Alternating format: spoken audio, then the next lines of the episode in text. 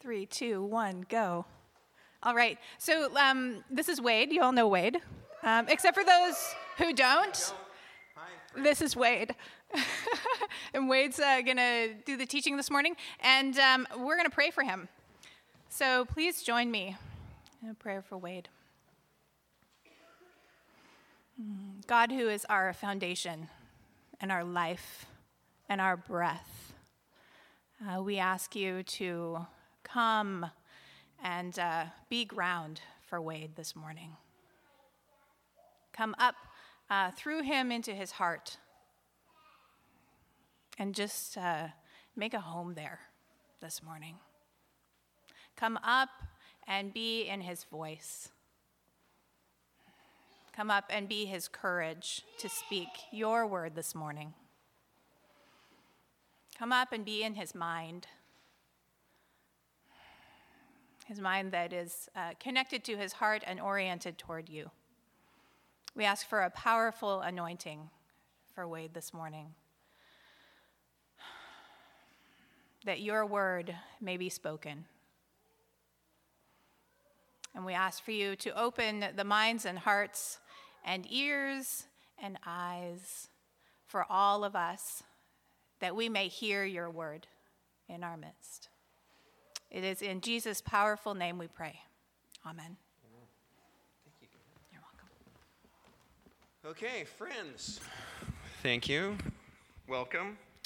Um, as you see on the slide there, I'd like to start by um, acknowledging and thanking the um, Musqueam, Squamish, and Tsleil-Waututh First Nations, on whose traditional unceded territory Vancouver Eastside Vineyard Church meets, worships, and we hang out and play and love each other and all that sort of stuff. So, uh, today, um, I'm supposed to preach on our gospel text of Matthew 15. This is out of the New International Reader's Version. Uh, although you've done lots and lots of reading already today, uh, will you guys help me out? And can someone read this first slide?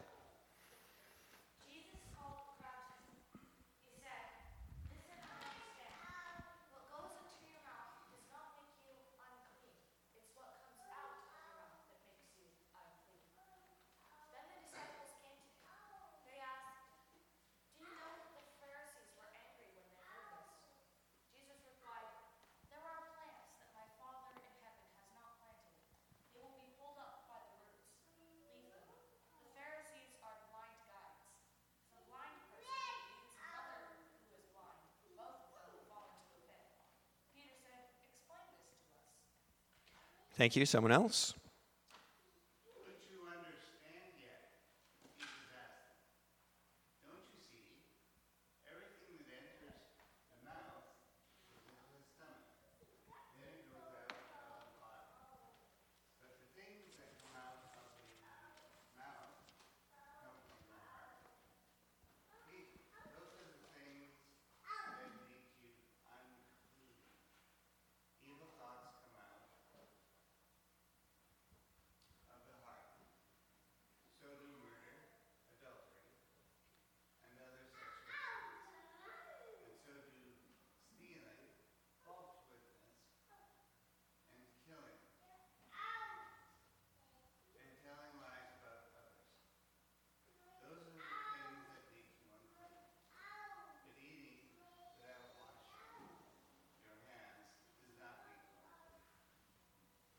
Thank you, Rick. Another slide.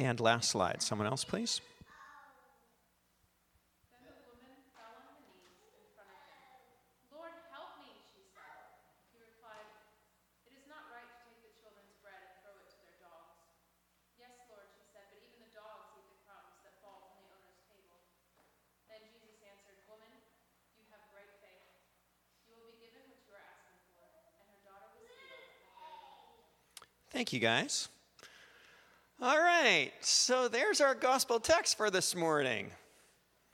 My job is to teach this to you and somehow talk about generous hospitality. All I can say is, wow. So, why do I get all these hard passages? Like, I only preach here, what, once a year? Maybe twice? Of course, all you smarty pants in the uh, audience who went to Regent know that this is uh, the same parallel story in Mark 7:24. I remember last year, um, as we were going through the teaching rotation, um, I was given the story of Abraham and. Um, uh, in Genesis, Abraham and Sarah are cruising through the desert and they're fearing for uh, their lives. And so Abraham gives Sarah uh, to be a concubine to these men because they're worried for their safety. yeah, that was the last time I preached. Okay, so uh, this is today's text. So um, let's start with the obvious questions and issues uh, about this text and the whole can of worms it can open up. Um, obviously, we're talking a lot about being unclean. Um, there's this very powerful uh, words about the blind leading the blind, as Jesus is talking about the Pharisees. Uh, here's this Canaanite woman, cries out for mercy. He straight up ignores her. Nice, you know, Sunday school Jesus? Yeah, so this woman says, Lord, have mercy on me. And he turns his back to her and speaks to the disciples. That's not manners. Um, then the disciples, um, as she's pleading for mercy, um, they beg Jesus to get rid of her. Jesus then responds and says, I'm sorry, I'm only sent to the people of Israel. Then we have the, you know, bread thrown to the dogs, taken out of the mouth of babes. And her response is crumbs from the table. Wow. So, and once again, uh, our sermon series is on generous hospitality. So, first reading, not too much generous hospitality in this text. Um, and uh, Dean and I talk about this whenever, um, you know, privately when we're talking about, um, because obviously we're not the pastor of this church and we preach occasionally. I find preparing sermons to be very challenging, you know, because you can read, and so you should, right? I mean, because it's a really important thing to do. Because um, you can read the text, you can read all the commentaries. Thousands of people, way smarter than me for hundreds of years, have written volumes and volumes and volumes of stuff on everything in the Bible. So there's no shortage of resources or info. But the question is, what does God want to say to us today about this text? What do I have to say with my experience and personality, and why should you care? These are all and how is that relevant to us at this time in our neighborhood? And so, everything you read about this passage, I mean, the easy thing to do is to talk about um, the faith of this woman and her desperation and persistence. So, anything that you look online or you study, this is the traditional way you're supposed to go when looking at this text. of course, I'm wearing a dress, so I'm not going to go that way, and there's nothing traditional about me whatsoever. Uh, so that's not today's sermon. Today's sermon, I want to focus on the fact that she was a foreigner and that she was an outsider. Uh, and that she was a Canaanite. That's the direction I want to steer this today. So, then the next obvious question is exactly where is Canaan? So um, I grew up in the evangelical church, and you know, you hear these things all your life, and the Samaritans, and the Canaanites, and the Israelites, and it's I think it's helpful to know exactly what we're talking about. So here's your here's your biblical map. Um, so Canaan, there you go. There's Canaan. Canaan is um, there's even a there's a red thing. There you go. So here we go. So that's Canaan. You see, because they were also known as Phoenicia. So here are the Phoenicians, right? So here's Canaan, okay? And then, you know, you have Jerusalem and present day modern Egypt and Syria, okay? So, if this is helpful, I remembered when we said Phoenicia. Did anyone read this when they were a kid? Right. So, Asterix and Obelix leave Gaul. Uh, is it embarrassing to admit that most of my knowledge of the ancient world I learned from Asterix and Obelix?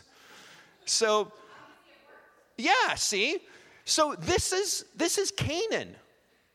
Asterix and Obelix go to Phoenicia and they discover oil, the black gold. Remember? Anyone? I'm the oh, me and Nate are the only people who read this book. Rick, thank you. And and and thank you. Okay, so five of us read this book when we were kids. Phoenicia is Canaan. So this is where we're talking about. And she was from here. She probably did not run into Asterix and Obelix, seeing how they're fictional characters, but that helped me. So, the Canaanite woman. Okay, the obvious questions here. Why were the disciples trying to get rid of this woman? Um, so, verse 22, she's crying out here. She says, Lord, son of David, have mercy on me. So, um, if you want to go through all that online super smart Bible info, um, this, this line, have mercy on me, in Greek is, of course, Kyrie eleison. Have mercy on me. Um, which is important because verse 23 then the disciples are begging jesus send her away she keeps crying out after her, us and so that greek word in verse 23 is apollison so what we don't get reading this in a translation is that alliterativeness of that call and response of her desperation of her calling out Kyrie eleison and the disciples chanting back apollison. Kyrie eleison, apollison. Kyrie eleison, apollison. So there was one of her. There's 12 of them. And a slightly different translation, New Living Translation, puts it a lot more bluntly. They say, Tell her to go away, they said. She's bothering us with all her begging. So, this is an unsettling passage. Uh, so they say to Jesus, Tell her to go away. My next question is exactly how loud and persistent and irritating was she? She must have been pretty persistent. She must have been pretty loud because she, she outshouted 12 men. and she was certainly persistent. So she really got underneath the disciples' skin. Like they must have been pretty ticked at her. Um, this is uh, this is also troubling because she was a foreigner, right? She was an outsider. She was not a Jew. Um, she had some serious strikes against her. She was not part of the chosen, she was not the in crowd. Um, she was also a woman. She was alone and she was a foreigner. So let's think back about the cultural context of what we're looking at. Um, women in those cultures, in those countries, don't go anywhere alone. Even today, uh, those of you who know me uh, and visitors, you don't know this, I also work with a Christian youth uh, missions organization called Youth with Mission. And I have friends who are missionaries in countries in this area of the world. And even today, like if they want to go down the street to buy bread, they don't go anywhere alone because it's inappropriate. They always go with a brother. A man always goes with them. If you're married, that's your husband. If you're not, that's your family. If you don't have family, that's your improvised borrowed brother. In those cultures, even today, I'm not talking thousands of years ago, women don't go anywhere alone. Guess what kind of women go places alone? Go ahead, guess. Prostitutes. So, uh, when were we in Morocco, Joe? The year 2000? Yeah, so Joanna and I were um, helping lead a Youth with a Mission outreach in Morocco in the year 2000. No, no. Thank you for asking, but not this story. Um, it's always good. Always good to have that check and balance that you say something that's going to go on the internet that's not going to, you know, damage someone else. Uh, so we're in Morocco. Uh, first time in North Africa, my first time in a Muslim country, super awesome. Um, and we discovered the awesomeness of the Moroccan hammam, which is a combination bathhouse uh, uh, sauna. So because everyone's living these little huts, it's where you go to get clean, and there's you know a men's section and a women's section. Uh, much like in Japan, you know how there's public bathing houses because not everyone has hot water in their homes, and um, it was pretty awesome.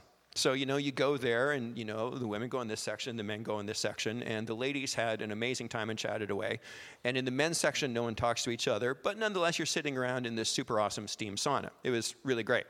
So then uh, we go back, we do our thing, we come back the next day, and the woman who was like taking the entrance fee into the hammam, especially to Joanna and the ladies on our team, was shocked that they were back. And we're like, well, this was great. We want to come back. And she's like, no, no, you don't come to the hammam every day. And, well, what do we know? We've never been here. She's like, well, you know, you only come to the hammam if, you know, you, awkward pause, you come once a week to the hammam. Because if you come every day, that means that you need to come because you're dirty, because you're promiscuous, right?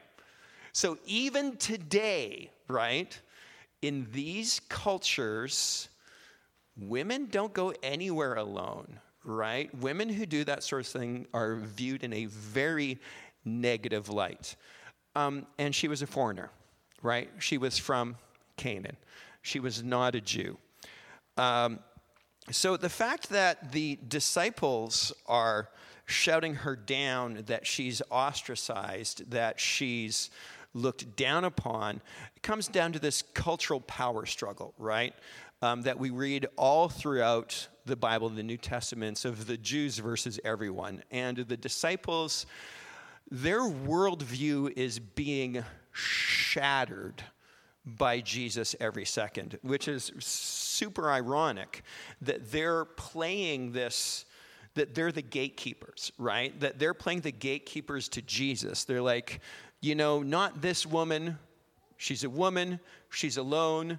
She's a foreigner. She's bugging us. Get rid of us. Who were the disciples? Like they were a ragtag bunch of dirty fishermen. Like they weren't the chosen, super awesome people of Israel, right? Um, they, you know, they were they were like us. they were this ragtag bunch of people who didn't fit. They were fishermen, they were blue collar workers. Have you ever hung around with fishermen? Have you ever hung around with construction workers?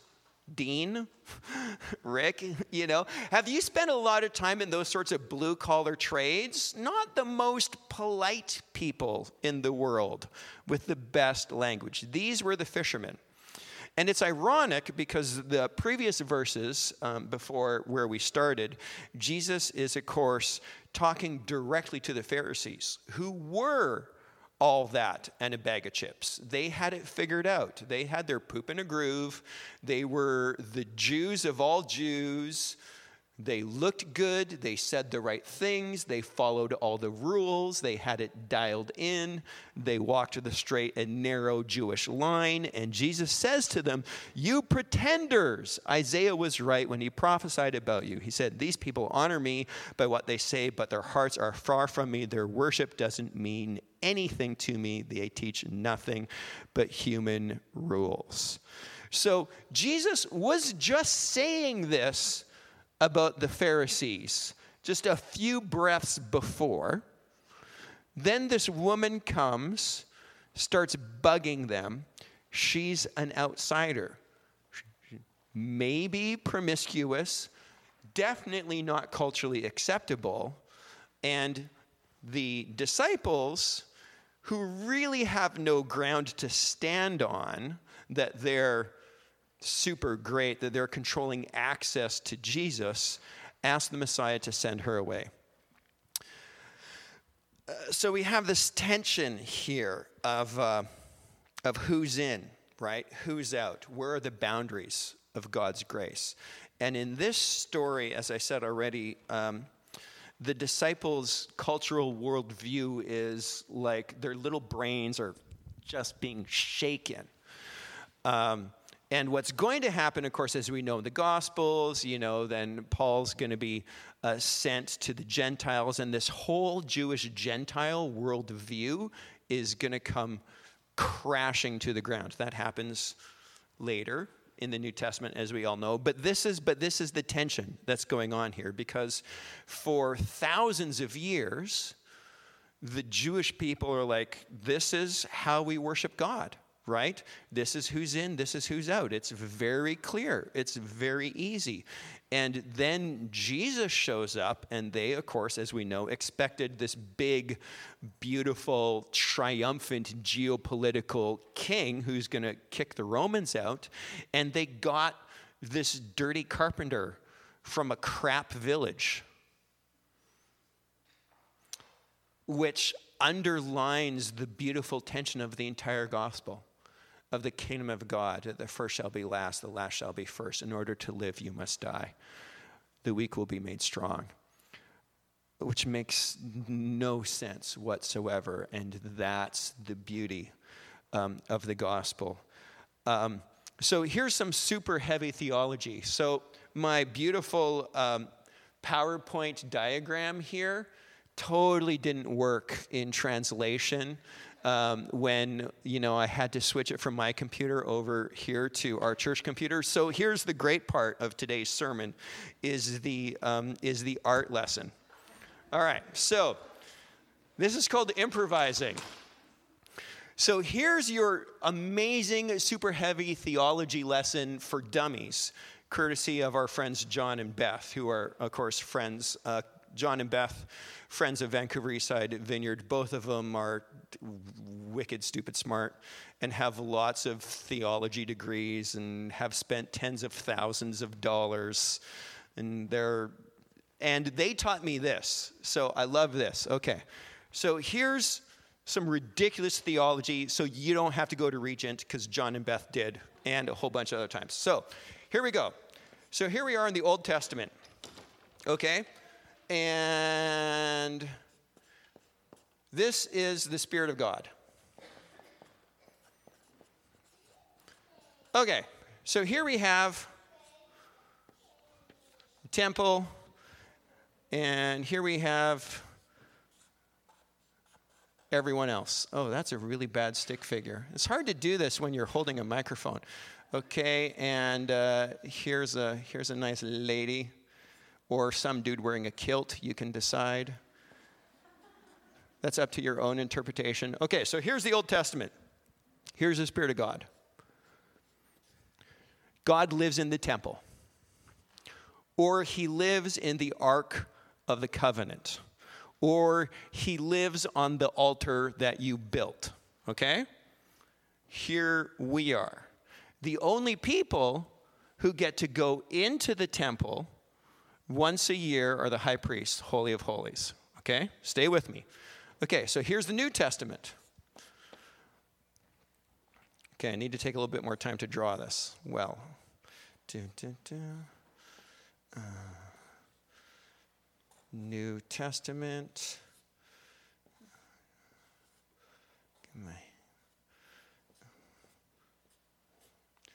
And uh, there's my hammer. And here's us. Who's this? Jesus. Do you like his halo and hammer? Because he was a carpenter, right? Huh? huh? You like that? All right, so the Spirit of God lives in Jesus. He's fully God, he's fully man, right? So it's the temple of God, but he's now in human form, okay? So now this gets just blown apart. Uh, I can't even spell Acts. So this gets blown apart and thrown in the Ninja Blender in Acts 2. Because what happens in Acts 2? Where's God? God's in us. I'm having a hard time drawing the spirit okay, here, let's put some dudes wearing kilts and some women here too, because we don't want to leave anyone out.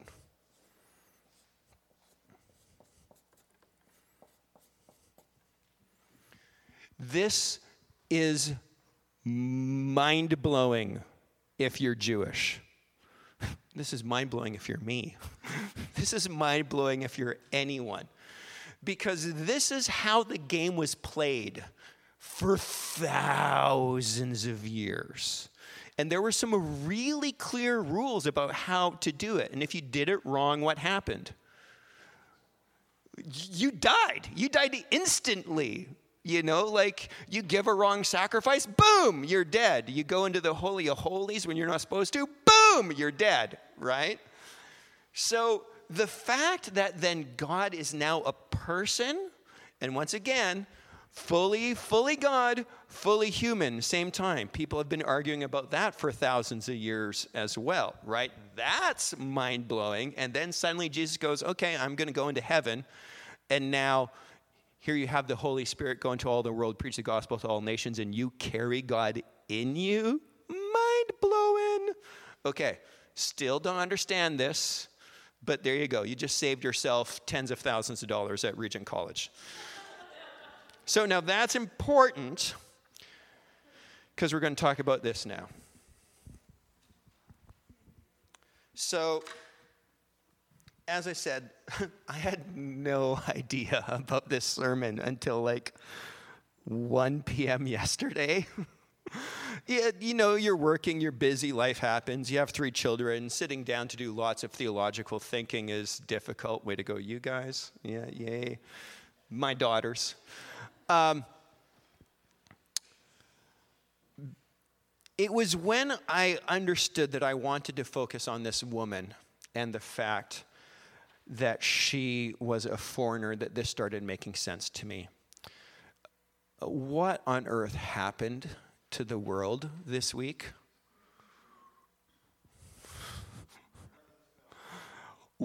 Once again, wow. Like, it's one thing to read about that. Like, we, we, we always have this us and them idea, right? Those things happen elsewhere those things happen to other people. Like terrorist attack in Spain or London. Super horrible. It's a long way away. You can sort of distance yourself. This is getting a little too close. Um, and that's what I started thinking about, about this sermon. And Joanna, um, as I was discussing this with Joanna, she forwarded this blog post um, that she got, which was so amazing. Um, and I'd really like you to read it when you have more chance. Here's uh, a shortened URL. Uh, it's also in your bulletin. Uh, it's written by this woman. Uh, her name is uh, Lisa Sharon Harper. This is a small quote. She is a African American female pastor in the states, and um, her blog post is written um, as she is going with other clergy to do uh, onto the streets of Charlottesville to do a peaceful protest. Um, and um, I read it and it slayed me in a giant, super heavy way. And I'd like you to take some time and check it out. Um, but this is. This is her summary. This is the main quote. The colonizing spirit declares the self to be fully human, to have the right to steward the world, and all else either an asset, a burden, or an obstacle to be eliminated on the way to the self's exclusive human flourishing. So, obviously, that's without reading the whole blog post, which is long, which is why we're not going to read it now. She's basically talking about the fact that the North American church is still rooted in the, col- the spirit of colonization and that we are still very racially divided. Um, and that how we approach North American Christianity is very colonizing, is very white. Um, and that the, the world view is that we see the world, and especially people, anyone different than us, anyone, or even the same as us, anyone who has a different opinion, that they're either an asset, a burden, or an obstacle and that the focus is on our self. Which every time I stand up here, I talk about individualism and blah, blah, blah, blah, blah. And I keep, you know, I think I just preach the same sermon every time that I stand up here, to be honest. And I notice that some of you, especially my wife, are nodding, and that's okay. Uh, Sandra nodded. Thank you, Sandra. Yeah, that's what everyone does. You do, do you do that, Dean? You sort of take one sermon and just if it works, thank you. Thank you. It's a good one.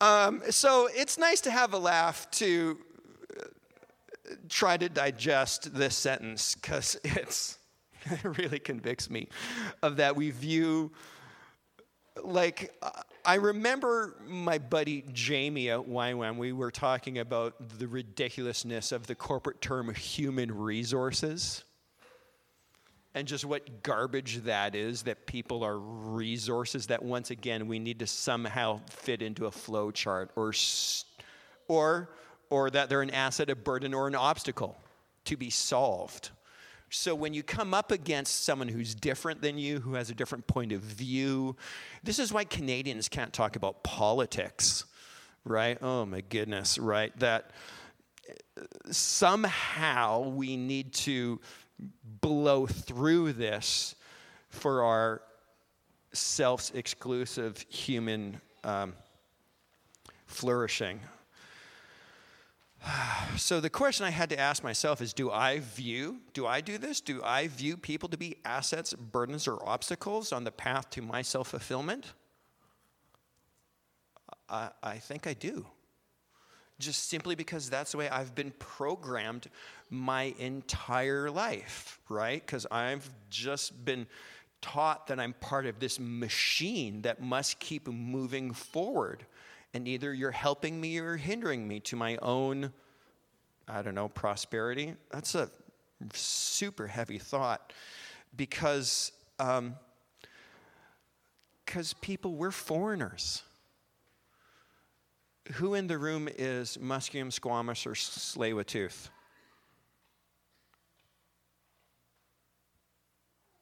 We're foreigners. We're just different foreigners. If, if you're not First Nations Canadian, we know that we're foreigners, right? My grandfather came here. Uh, from, from England. My grandmother came here from the States via Germany. If we're Canadian, we all have those stories. Uh, this would be fun. How many of you are actual immigrants to Canada that this is your second land? Okay, there you go. We know you're foreigners. Let's move that a generation. How many of you, your parents, were immigrants to this land. Yeah, okay. How many grandparents? Okay, now everyone who raised their hand, raise it again. Like, yeah, we're foreigners. It's very, uh, so looking back, um, thinking about Charlottesville and all the hatred and all the stupidity that's going on in that light, this is just stupid because we're all foreigners. And we weren't invited here either. Um, have you ever been ignored or rejected or shunned or felt unwelcomed? Like, has that happened to you before? And I ask this question as a white European male because most of you have. But I'm in the minority in this culture, or my people, the white men, who've never felt this before. Raise your hand if you're a woman. Yeah, look around the room. Um, oh no, that's a side note there.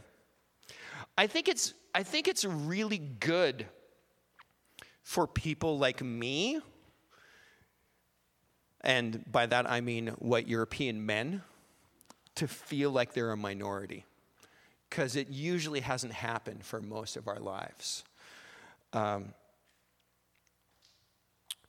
the other, the other thing that I learned, it took me a while in my missionary career to learn that not only white people are racist, right? Because I grew up in this small town in Alberta. I lived in a very monocultural white world. I went to a very white church. Um, in our town, there was one Asian family. They, of course, ran the Chinese restaurant. Uh, you know, all the stereotypes. You know, I grew up with all the stereotypes. And it wasn't until I became, until I joined Youth with a Mission. And you kind of, you kind of live with a certain level of white guilt, right? Like everything bad that's happened in the world is because white people have screwed up. Which a lot of problems that have happened in the world is because white people have screwed up, right? I'm not arguing that fact. But it was when I went to Guyana which of course is in South America. Do you know where Brazil is? Like here's Brazil, there's a, the big hump, Brazil's there, Guyana's right above there. Guyana has this horrible history of slavery, as does a lot of the world. And so Guyana to this day is really screwed up because when all the um, African slaves were freed, guess what they did? You guys went with me to Guyana. Oh, yeah, so man, Sandra, went with me to Guyana way back in the day in Youth with a Mission. It's all right, it's a happy memory. So, um, all these black slaves in Guyana get freed. They're like, hey, guess what, guys? Chains are broken, you're no longer slaves. Guess what they did? Turn around, they're like, you know what we need? We need some slaves. Because, man, that really sucks. So they shipped off to India and they got themselves a whole bunch of Indian slaves. And it's just a big, giant mess. Um, you guys have heard me talk a lot about my trips to Cambodia. There's such deep set racism in Cambodia between the Cambodians and the Vietnamese.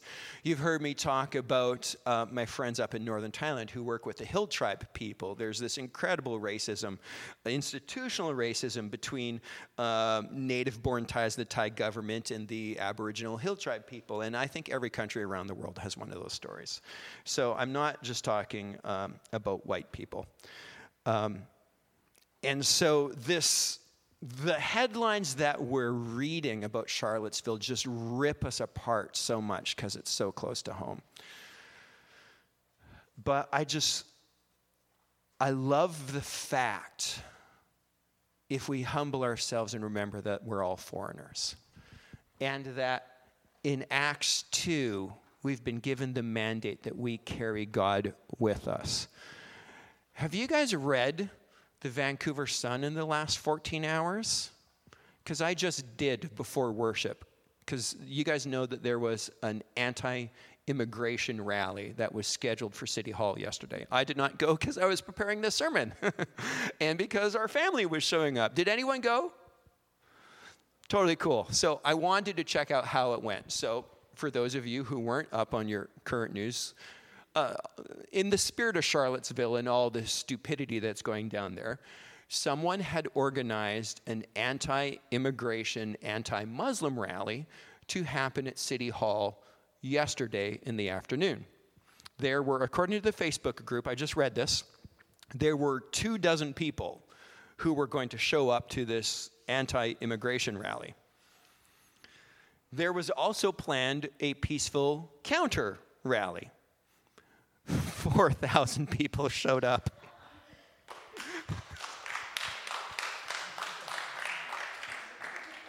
they had to shut down 12th, 12th Ave in front of City Hall because there was too many people. Um, and, and the police were there, of course, because um, cause things could get ugly, right? And there were about eight arrests made for like disturbing the peace, but things were surprisingly chilled. It's also really important because, you know, this is Canada, that we allow people to have free speech. No matter what stupidity they're saying, that's, that's important. That's really important.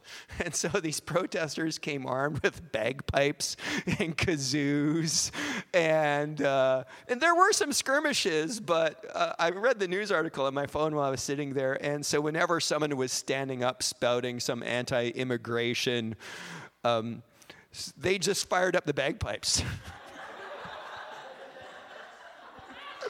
I love that. I love that. Uh, and there was also, and because the, the, the head anti immigration guy never showed up. And so there wasn't a formal, like, I'm going to stand up and have a rally and down with immigrants and down with Muslims. That never happened. Um, but instead, it was whoever was part, whoever those 14 people were, they just sort of stood up and you know, a little bit of free speech, and it sort of ended up being somewhat civil or not so civil public debate. So there's this one story of this one guy who was talking about immigration reform and anti immigration, and the crowd wanted to let him speak. Yeah, free speech. Um, so, what they did is while he was speaking, they just danced around him and showered him with blue glitter.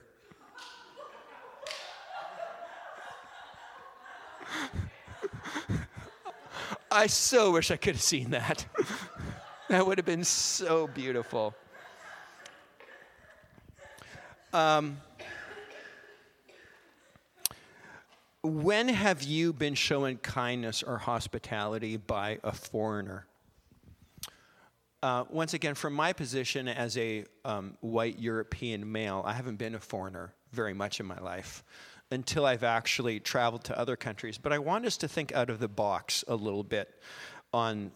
So, this is where I tie it all back to hospitality. See that? Managed to wrestle that from crashing and burning. Um, I, I want us to think beyond countries and culture when I use this term foreigner. Um, once again, Joanna and I were talking yesterday as I was trying to process this with her.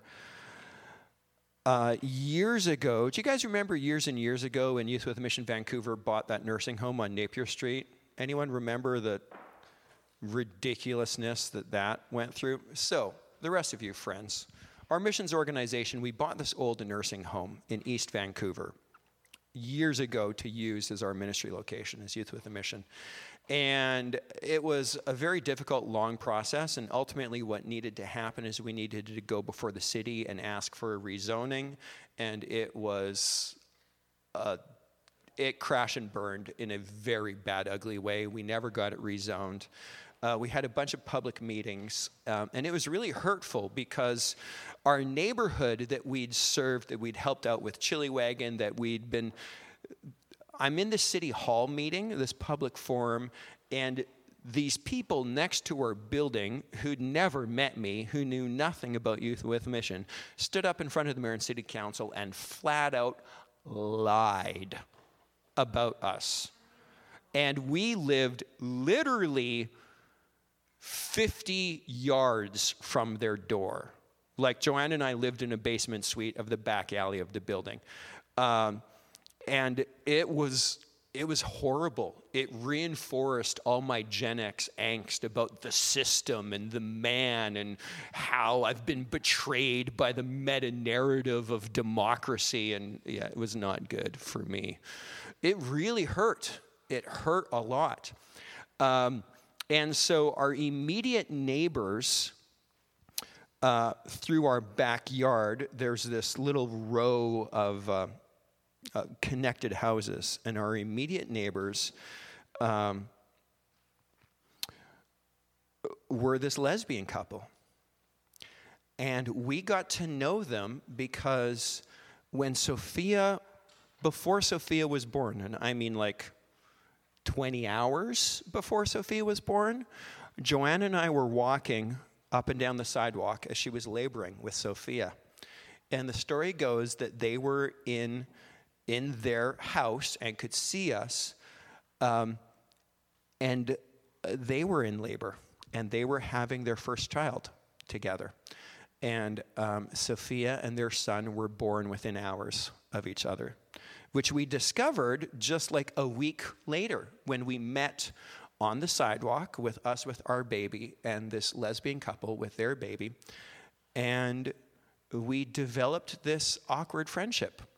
Awkward only from me and Joanna because of my white male evangelical cultural baggage, and they showed us such kindness. They were so warm to us. I had no idea what to say to this pair of women with all my, well, like, when are we going to have to have the talk with Sophia that their son has two moms? You know, that talk never happened. It didn't need to happen because they loved us. I made them um, Thai pumpkin coconut curry soup. Um, and we developed this awkward friendship, which is to say, so when this city rezoning thing hit the fan,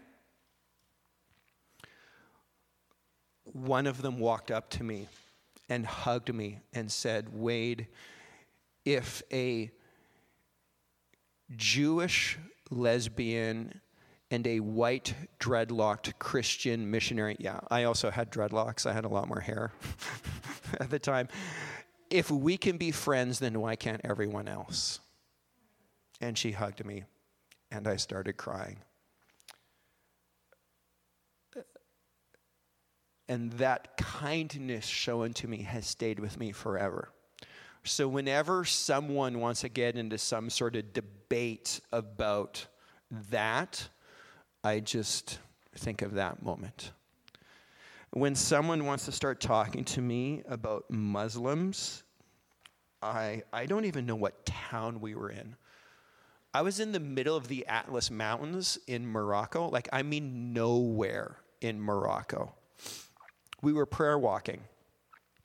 Our job, our host gave us this map of Morocco. And they said, okay, here's where we are. I want to draw a visual. So they give us this map, right? We're up in the mountains. Here are the mountains. And they say, here's where we are right now. We want a prayer walk. What you guys are going to do is you're going to walk here because the French made this map in 1950, and everything off the map, no one knows what's there. So we want you to walk off the map and pray and tell us what you see. And I'm like, really? That's so awesome. like, I get to walk off the map. That's my job today. It was so great. What we found was this tiny village. Couldn't speak, I can't speak a lick of Arabic. And this village had nothing but dust and goats. It wasn't even on the map. and so this family just brought us in. We sat for three hours while they made this enormous feast, and we said absolutely nothing, and they fed me this huge meal. I was so humbled. When someone talks about Muslims, that's what I think of.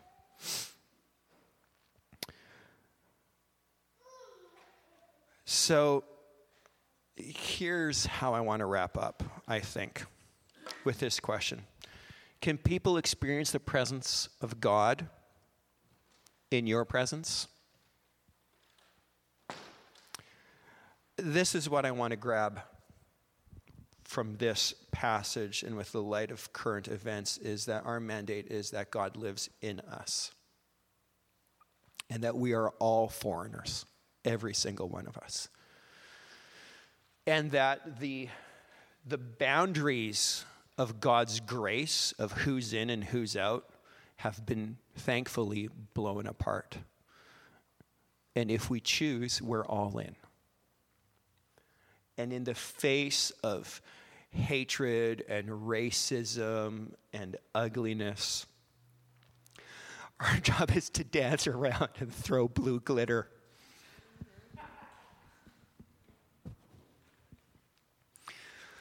really wish I had some blue glitter and that and that the spirit of God could be blue glitter. That's what we're called to carry. And that this Canaanite woman was a foreigner. she was an outsider. I've never really been an outsider in my life. And I think it's really powerful for me to understand that. Um, and it's so it's such a big deal because stories like Charlottesville wreck they wreck the myth of who we are, right? That it, wrecks the myth of of, of America where everyone's welcomed. Statue of Liberty, we welcome the huddle masses, right? When Charlottesville happened, that story is broken. We can't point the finger as Canadians. We, we know all about our racist past. Um, in British Columbia, women didn't have the right to vote until 1917 here we are, the Dominion of Canada, one Dominion under God. You know, look at us. We're so great. Yeah, whatever. Women couldn't vote until 1917. Chinese couldn't vote until 1947. Natives couldn't vote until 1960. Go Canada. So here's our homework. I want you to show hospitality to a foreigner. Note the quotes. Not talking about, I mean, could be people from a different culture. Oh, I got to tell you the story about Nargiza. I still have time. I have lots of time. so when Pax was in kindergarten, our son Pax, who's now uh, in grade three, Pax goes into kindergarten and uh, because Sophia and Eleanor had been part of this homeschool program, we really didn't, uh, which is part of the Vancouver School Board, we didn't have any experience with, you know, public school in Vancouver, right? And so it was kind of new to us. And so we end up at this school um, in North Burnaby uh, in our neighborhood. And just such a great little school. And such a microcosm, such a multicultural United Nations microcosm of everything I love about the cultures of Vancouver. Uh, not too many white kids in Pax's class. And so getting to know the other parents or, you know, being nice, saying hi, trying to do this in my stumbling awkwardness. Um, and there's this cute little girl in Pax's class, and um, her mom is Uzbeki.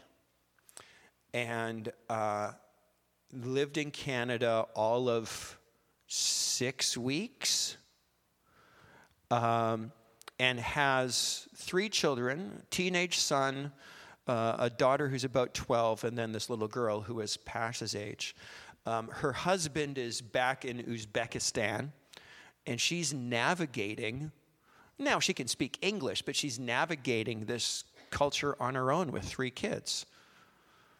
I mean, I'm like, you poor woman. Like, can we have you over? You know, can I make you supper? What can I tell you about Canada? How can I help you out? So, so we try to make these social plans before we even get her and her family over to our house. She's already invited us to her house, of course.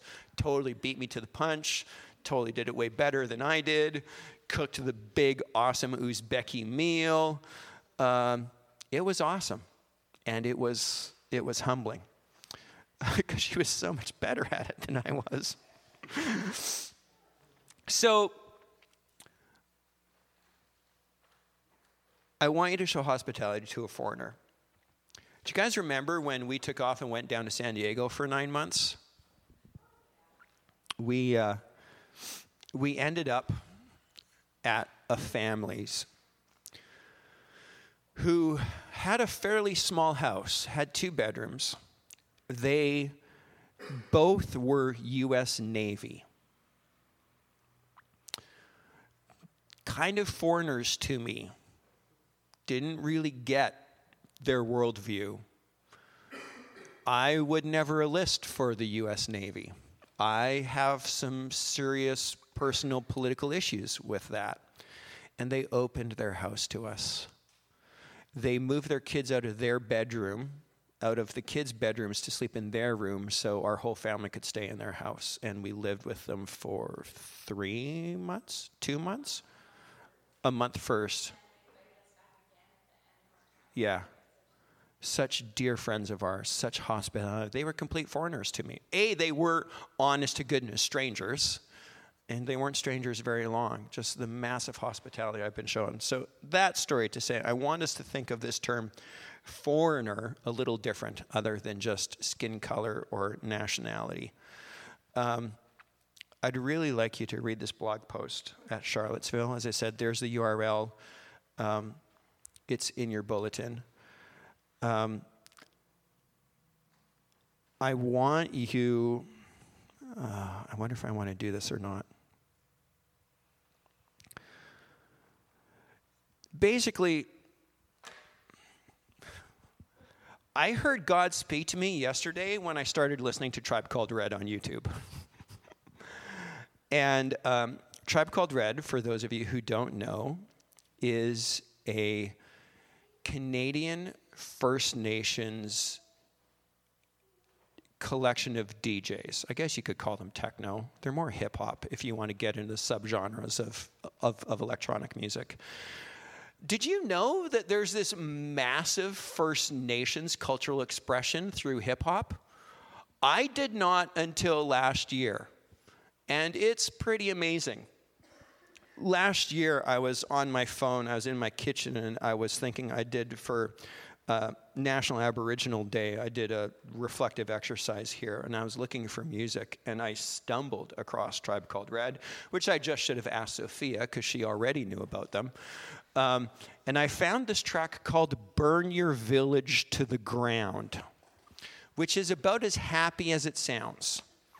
And I listened to it and I was convicted and I felt the Holy Spirit. In sorrow and in conviction, but God spoke to me. I'm I'm well aware that I'm standing in church holding a microphone telling you to go on YouTube to listen to First Nations hip hop. Because I grew up in a church where this was never allowed. Because there were very clear lines of who was in and who was out. And we certainly didn't listen to hip hop. And First Nations people were there, first of all, there wasn't a single one in our church, and they would have only been welcomed if they looked as white as humanly possible. And if their music was as white as humanly possible. And I was taught horrible, racist things about the First Nations people. From a Christian perspective, we, that's, we all know where that goes. Um, so, you know what? We're going to listen to Tribe Called Red today. We're going to do that right here in church. Um, are we going to do that right now? Yeah, let's do it right now. Yeah. This is burn your village to the ground. It's not happy. It's not supposed to be happy. That's the point. The disciples said to the Canaanite woman, She's bothering us. Make her shut up. Even if you don't like this, I really don't care. I think I need to hear this. Go for it.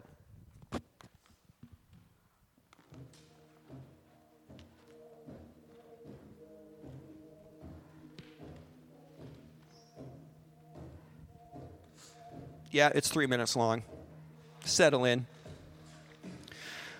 I'm also well aware that every time I preach, I turn it into some sort of AV club experience. Whatever. Sorry, not sorry at all, really. It is how I roll.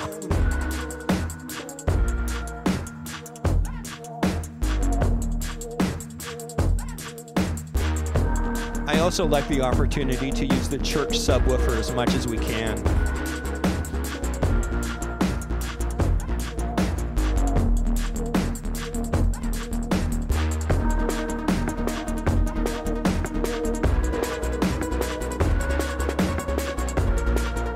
Um, while we're listening, take this time to pray for us yourselves, reconciliation, the First Nations, Charlottesville, Spain.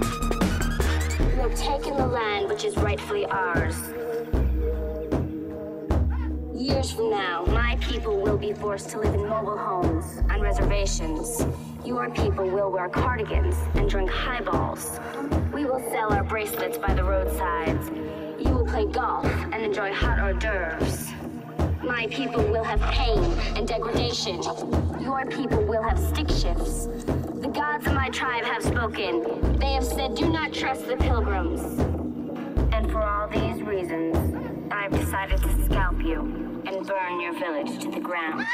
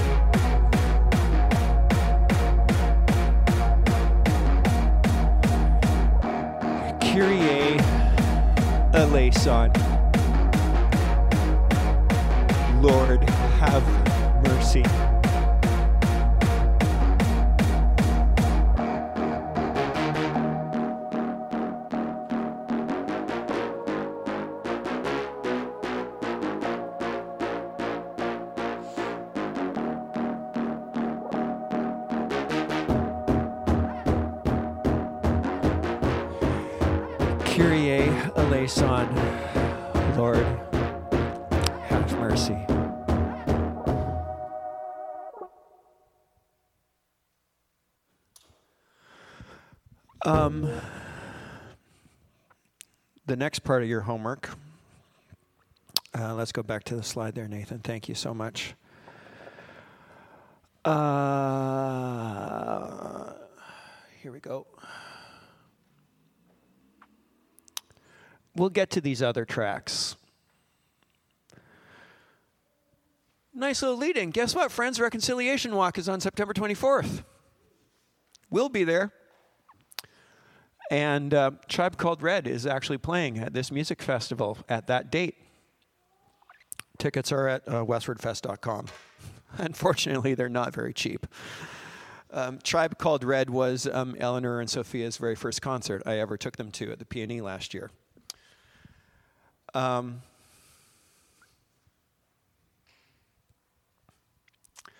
I like this tension that I'm feeling right now. So it's 20 after 12, and now we're supposed to have a nice little wrap up package to make us feel better, to, you know, sum up this sermon and all the whatever I've just thrown at you and my brokenness, which is a very white thing to do. These problems of, of of racism and hatred, unfortunately, aren't going away very long. But the hope is this the hope is us as we go into the world, as we show hospitality and love to each other, as we bump up against people, as we bump up against people who may be different than us, who may disagree with us, who may think about the different than us, who we may completely disagree with, but we carry God with us we carry blue glitter. So let's listen to more, some more Tribe Called Red, and I'm just going to sit down, and you're free to go, or I'll give it over to Karen because she's the pastoral assistant.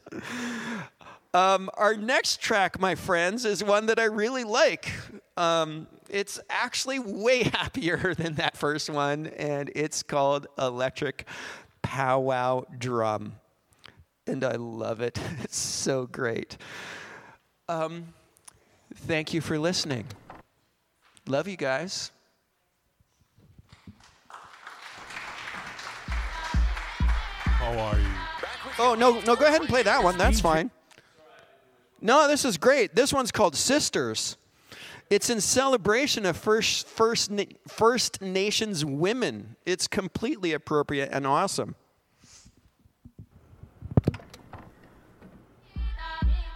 How are you? Back with you on Off the Hook Radio. It's DJ Buddha Blaze. You know, electric powwow is going on tonight. That's right, a tribe called Red. Are you going to check them out? Give me a call. Let me know. Let's get into the latest from nation to nation. This is Sisters.